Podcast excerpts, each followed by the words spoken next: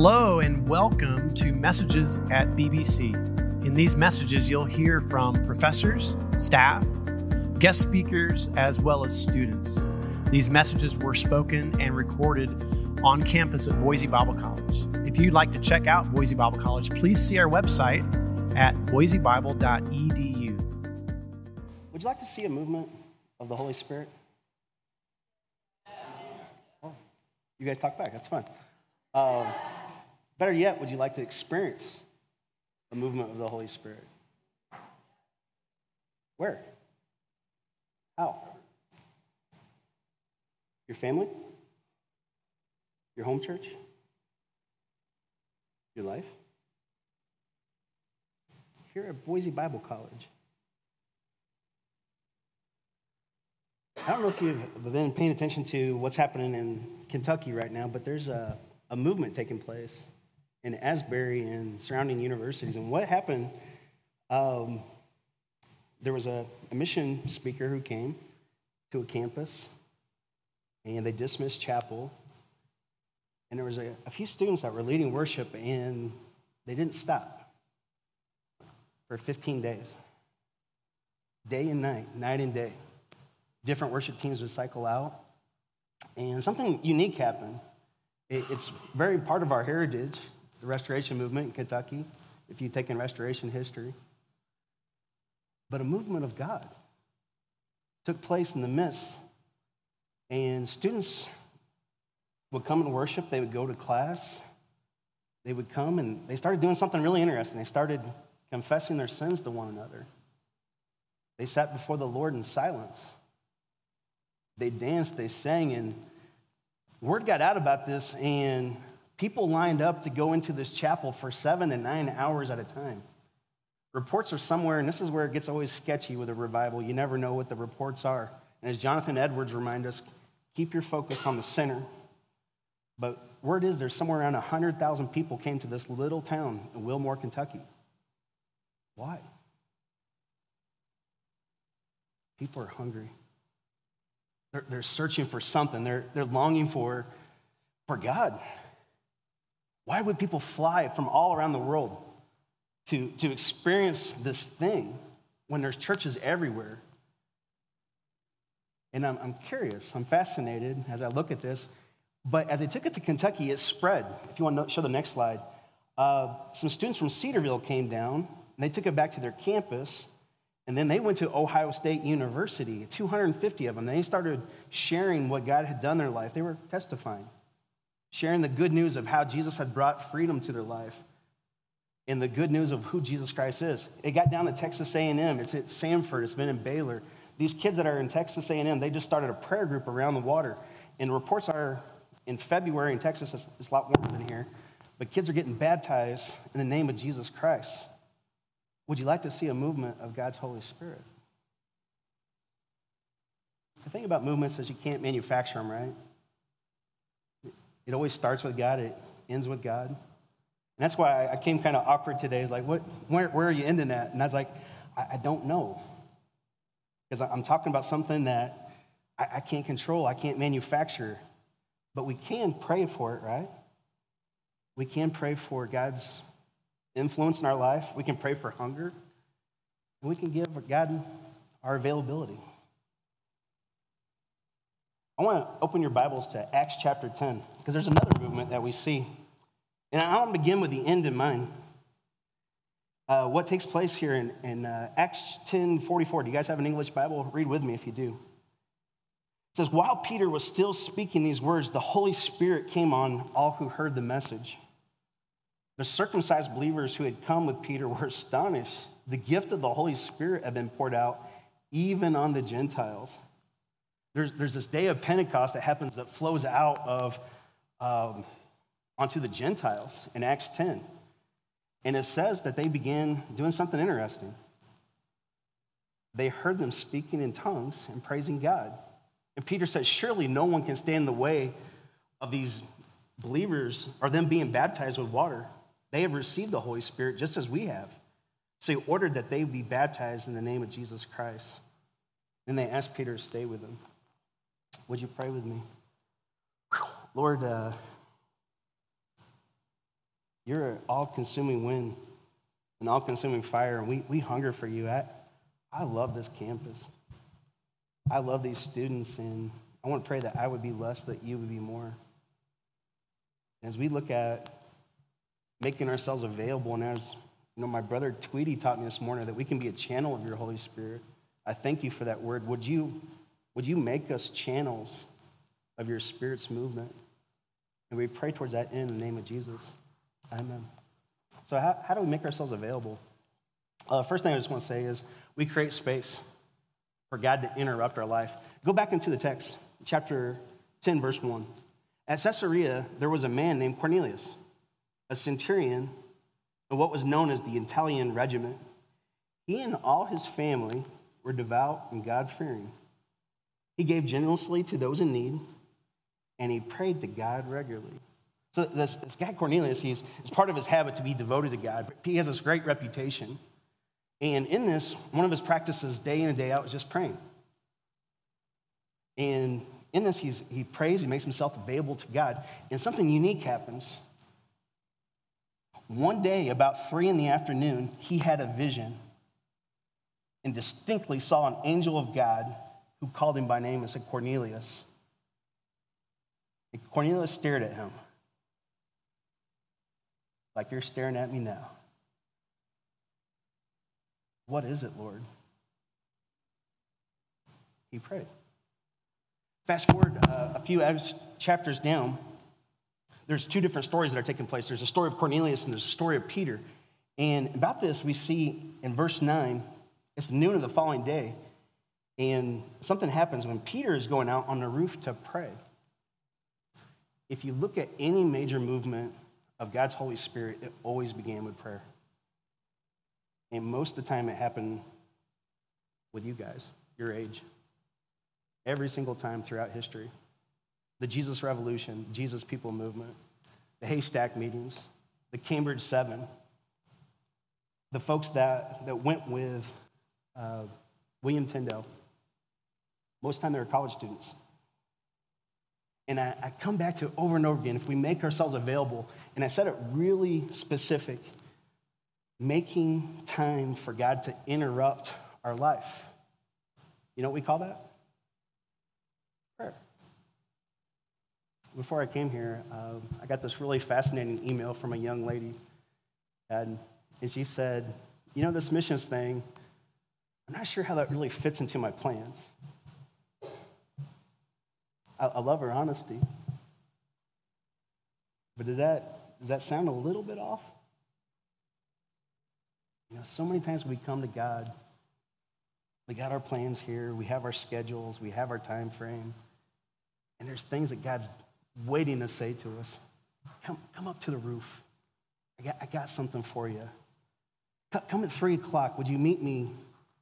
I, I got a message for you. But we're missing. You know, as you, you study what happened at uh, Asbury, there, there's a backstory to it. If you go back two years ago, 2020, uh, one, uh, one of the professors at Cedarville, or Asbury, excuse me, he was driving to a youth conference and he sees this Asian man praying over the chapel with his hands wide. He didn't think anything of it, but you know, God just kind of nudges him. What was that all about? So he, he turns his car around. He's going to be late for the, the youth service, but he's like, I don't know. I'm just, I think I'm supposed to go talk to that guy and uh, finds out it's a man from Mongolia that the Lord has spoken to him to come and pray for the students of Asbury because there's a movement that he wanted to do. And so he came, a missionary from Mongolia, to a Bible college to pray for students to be used by God. I wonder what would happen if we made that commitment to pray. Things that we want to hear um, from God. And that leads into our second point. If we want to make ourselves available uh, for a movement of God, we want to be a channel. Do what he says. If you read what happens next, the angel told him and said, your, your prayers and your gifts to the poor have come up as a memorial offering. This steadfast life of faithfulness, going to class on time, doing excellence in your homework, being a person who shows up. Those have come up to the Lord as a memorial offering. Now send men to Joppa to bring back a man named Simon who's called Peter. He's staying with Simon the tanner. So he sends them. And I, want you to really hear this when it comes to missionaries, because sometimes when missionaries come, um, and this happens many times, people feel really guilty when I speak, and I'm not, I'm not really sure because there's, I hope there's conviction. I hope I'm convicted first and foremost. And if you guys come along for the ride, awesome. But there's, there's some people that are sent. And if God sends you, you send in faithfulness. You do what he says. So he hears this message, Cornelius, he's, he's a commander. He's, he knows what's to order people. He's told by the message of God to go send people. He calls two of his servants and one of his men. He says, Go. You're going to go find this. They go. That's what servants do. They, they do what their master tells them to do. Go over to Peter's side of it. Lord has a different message for Peter. So he sees this uh, sheet come down with all this food. You've heard this before, I'm sure. But it, the message that the Lord gives him is do not call anything impure and unclean. The Lord is made clean. And three times this happens. And Peter, while he's thinking about this, the Holy Spirit speaks to him. Look at that in verse 19. The Spirit said, Simon, three men are looking for you. Get up, go downstairs, do not hesitate, go with them, for I have sent them. Uh, in my work at Pioneer Bible Translators, my, my main job is to help people discern what to do with their life. And what I find more times than that, people have no idea how to do it. Uh, sometimes they're given a good advice in a human perspective of making a, a pro cons list. But I want to challenge you do you think that holds up in the book of Acts? Should I get shipwrecked and, and beaten, or should I stay in Joppa? Should I do what the Lord told me to do, or should I have every religious leader try to stone me? It really doesn't work, right? But there's this obedience in, and so many times people are like, well, how, how do you know if it's the Lord's voice? But I have a question for you. If we were in a crowded room and you heard your mom or dad speak, would you, would you recognize their voice? Maybe. Depends on how well you know your mom or dad how, how much time you spent with them. Jesus says, I am the shepherd. My sheep know my voice. If you love me, you will do what I command. And in this, Peter goes downstairs. He, he meets up with these guys. They show up. And, you know, think about God's voice that, you know, Arlen's topic. Um, God's never going to bring shame when he speaks to you. He's never going to bring judgment. He's going to reflect his character. He's always going to bring hope. He's going to give you clarity. He's not going to bring you confusion. He's always going to be consistent with the Word of God. Now, something really cur- uh, curious in this text, he may challenge your interpretation of Scripture. Because walk your eyes down to verse 28. And Peter said to him, You're well aware that it's against the law for the Jew to associate or visit a Gentile. Now, wait a minute. Where, where did he get that at? This is Peter. He was there when Jesus associated with the Syrophoenician women. He was there in Samaria, and I know they're not exactly Gentiles, but they're not 100% Jewish either. He, he was there when they went to these different places in Decapolis. He, he saw Jesus' interaction with uh, the people who had come from the, the centurion. And I think it comes from Deuteronomy 7, where God told the Israelites, when you go into the land of Canaan, do not intermarry. And I think it came from the oral tradition. But he took a really specific thing that he was saying to a specific context, and I think he missed something that God had told Abraham through you, all nations will be blessed. He missed. And was his interpretation. And that's why it's so important to study God's word in community. I'm afraid to step. Is that me? Okay. Um, it's why it's so important to study Scripture in community and remember Scripture by Scripture what God has said. And, and, the third point here that we come to is something really fascinating if you keep reading. Uh, sorry, uh, go to verse 33.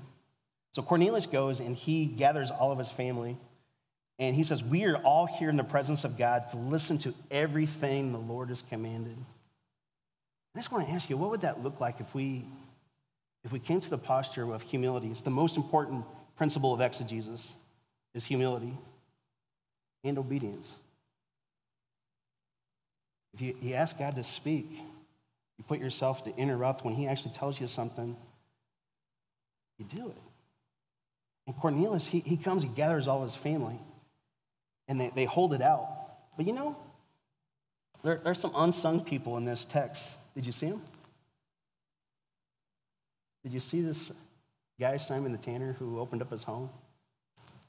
What about this cook that was cooking while Peter was up on the roof? You know, something I, I told Steve, uh, Chef Steve said, Steve, thank you for your ministry to us. Because of your cooking, I get to go preach and we get to have the teaching in class. Without you, we'd have a lot of hungry students. Sometimes those folks that get, they don't always get a lot of attention. What about these servants who go? You know, right now in the Bible translation movement, you know where our biggest hurt is? It's, it's glue people that do what God says, that serve, that come and they cook, they do logistics, they do administration, people that just show up and are willing to do everything they commanded.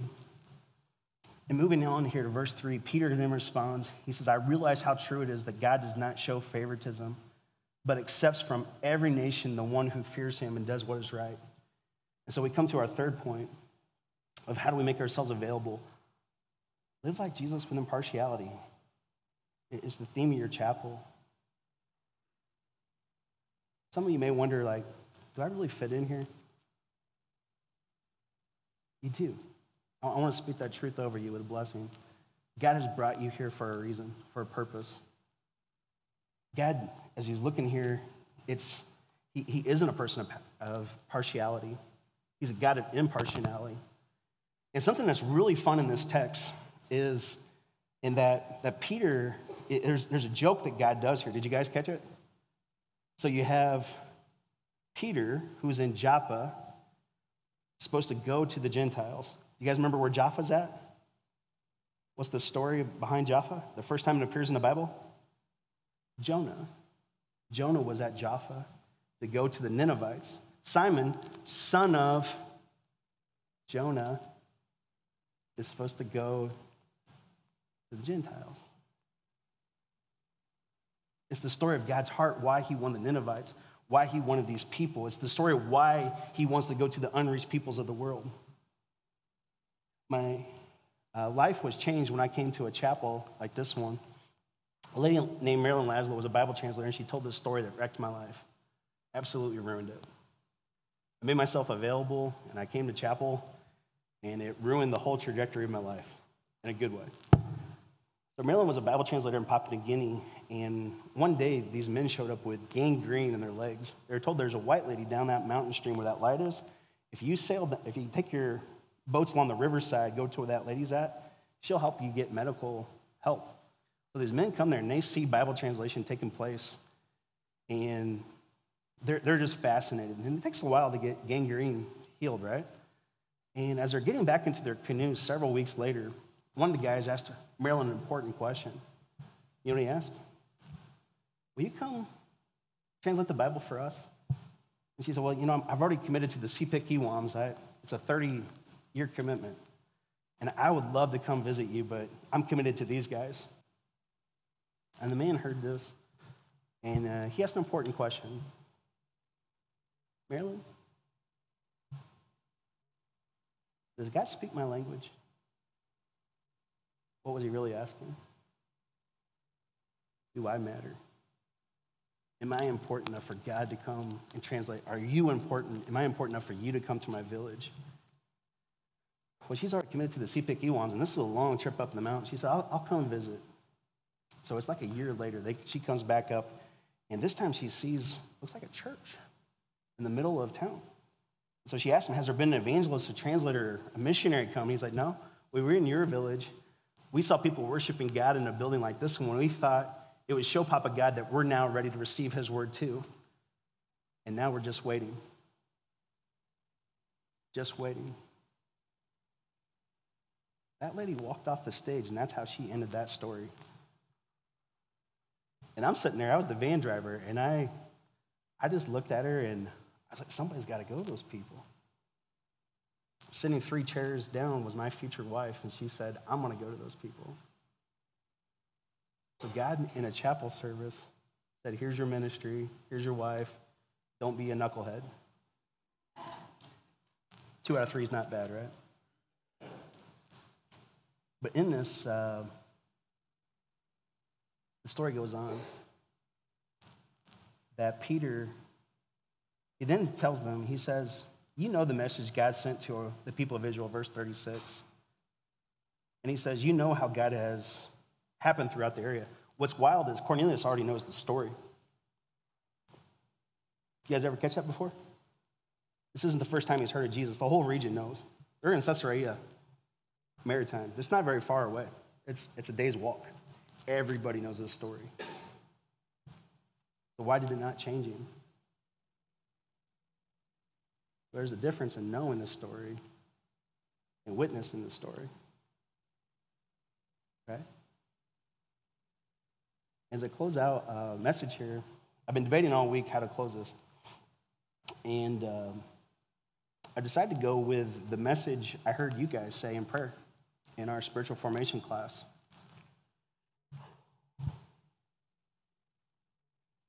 Peter tells the story of Jesus, and as we were praying, Lord, is there a message you want to hear for Boise Bible College? This is what the student body heard from God freedom.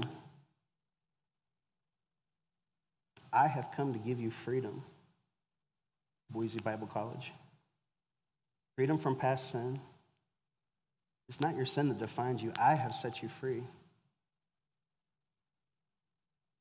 Be intentional. Don't hold back. Remember the, the rainbow and the ark, my faithfulness. I am the one who makes an everlasting covenant with you. I will be with you. Do you remember my word? Never will I leave you, never will I forsake you. Remember the joy of being with me. I cause my people to rest. Your work is not in vain. Faculty, administrators, pastors, servants, your work is not in vain. We have a choice. We can pour out the cup that is toxic, or we can hold on to it. If you hold on to that toxic cup and not empty yourself, I will not be able to come in. I have come to set you free. Ask for help. My help is available. Remember, I am the Lord. I comfort those who mourn. My comfort is available. Get yourself ready. Dwell in my word, and remember, delight greatly in me, for I am an everlasting joy. Thank you for listening today. Boise Bible College exists to raise up leaders for the church, where we value scholarship humility, innovation, and community. For more information about Boise Bible College, please see boisebible.edu